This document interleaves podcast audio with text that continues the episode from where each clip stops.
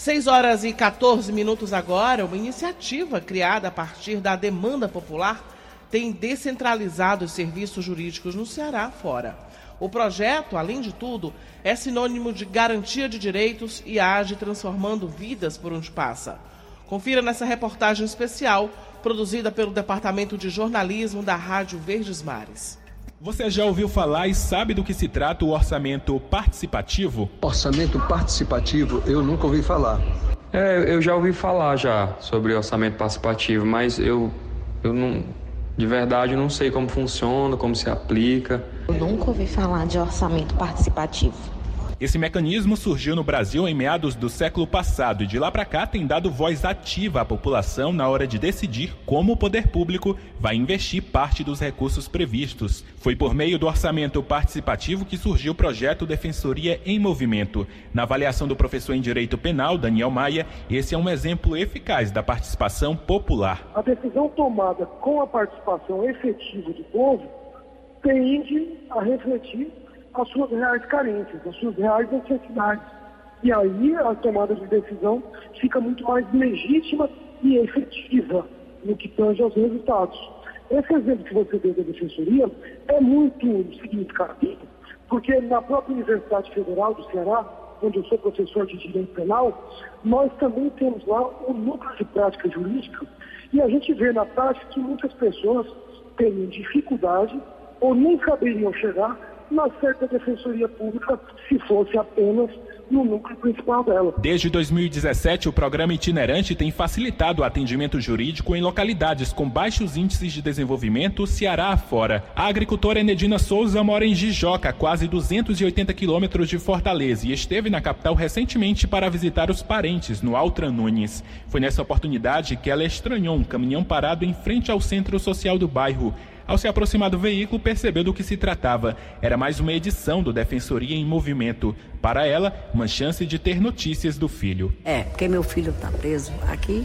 Aí eu vim para cá da minha filha, que é as visitas para me visitar e saber como é que está o processo. Aí eu passei de manhã, procurei o rapaz, aí ele me informou que agora à tarde era um atendimento. Eu espero coisa boa, né? Dona Enedina faz parte agora dos mais de 12 mil cearenses que já foram atendidos pelo programa. O defensor público Eduardo Vilaça é quem coordena os trabalhos. Ele conta quais os principais tipos de demandas recebidas. É, sem dúvida, as demandas que mais chegam até nós aqui, as demandas judiciais e as dúvidas jurídicas que mais chegam aqui são as questões de família. Questão de investigação de paternidade, alimentos e divórcio é campeã, sem dúvida. Mas, paralelo a isso, existem outras demandas, por exemplo, como o uso capião. É, as questões de, de consumidor também são, são muito recorrentes e as questões de, de saúde também, né? A questão de acesso a, algum medicamento, algum tratamento de saúde também são muito recorrentes. Já são dezenas de bairros visitados em todo o estado, que somam mais de 1.300 quilômetros percorridos. Distância essa que representa ampliação de direitos e traz casos que ficam marcados na memória. É, um deles foi uma, uma professora da rede pública de ensino que que tinha uma mãe, uma mãezinha muito idosa, né, que precisava urgentemente ser incluída como dependente do plano de saúde estatal, né, da sua previdência social, né, do, do estado, do, da, da rede pública. Eu não me lembro se era estado ou se era município. E aí ela muito apreensiva, no, no, a gente estacionou o caminhão no quarteirão do colégio que ela trabalhava e aí ela veio nos consultar e trouxe a documentação e a gente entrou com um processo para incluir a mãezinha dela e esse processo foi resolvido em uma semana a gente conseguiu.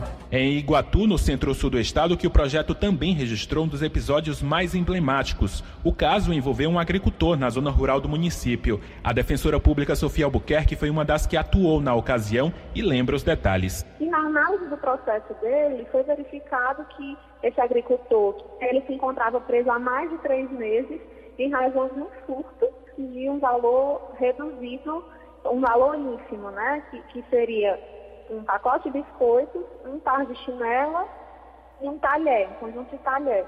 É importante destacar que não se tratou de um roubo, que é um crime praticado com violência. Na realidade, esse caso, é, é, depois, posteriormente, ouvindo o depoimento do, dessa pessoa, ele informou, inclusive essa informação constava nos autos do processo, que quando ele foi preso em flagrante, ele estava numa situação de embriaguez, e houve um equívoco em relação à casa em que ele entrou e subtraiu esses objetos.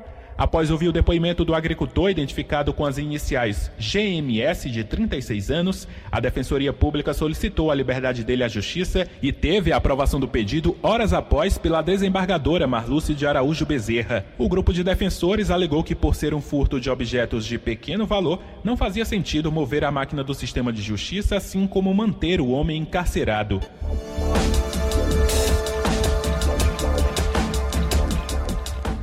O caminhão da Defensoria em Movimento é climatizado, tem cinco estações de computadores e tenda com capacidade para 120 pessoas. As mulheres são as que mais procuram os guichês do projeto e representam 73,2% dos atendimentos.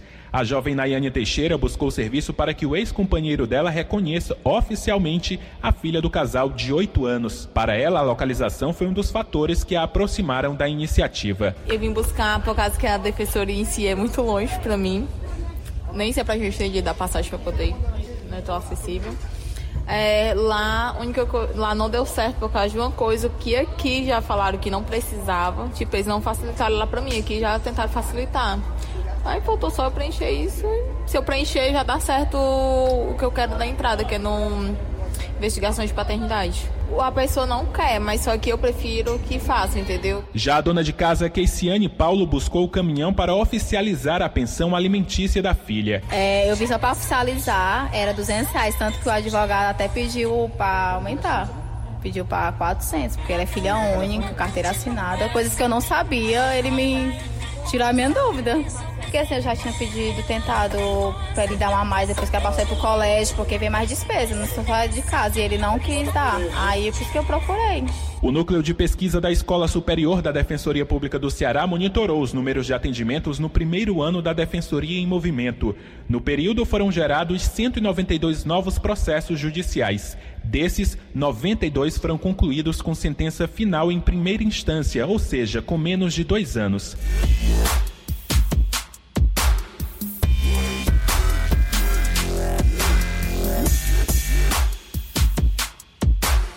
São situações que ouvimos ao longo dessa reportagem que constatam na prática a importância da atuação de um defensor público na sociedade. Importância essa que a defensora Sofia Albuquerque expressa em algumas palavras. Para mim, a atuação da defensoria pública, ela, ela representa uma ponte, né, uma mediação entre a população é, que, em condições de vulnerabilidade, que normalmente não consegue acessar as esferas de poder, o sistema de justiça, né, por uma questão de desigualdade do sistema, do próprio sistema, que é excludente, que é discriminatório. Então, para mim, o papel da defensoria hoje é ser ponte.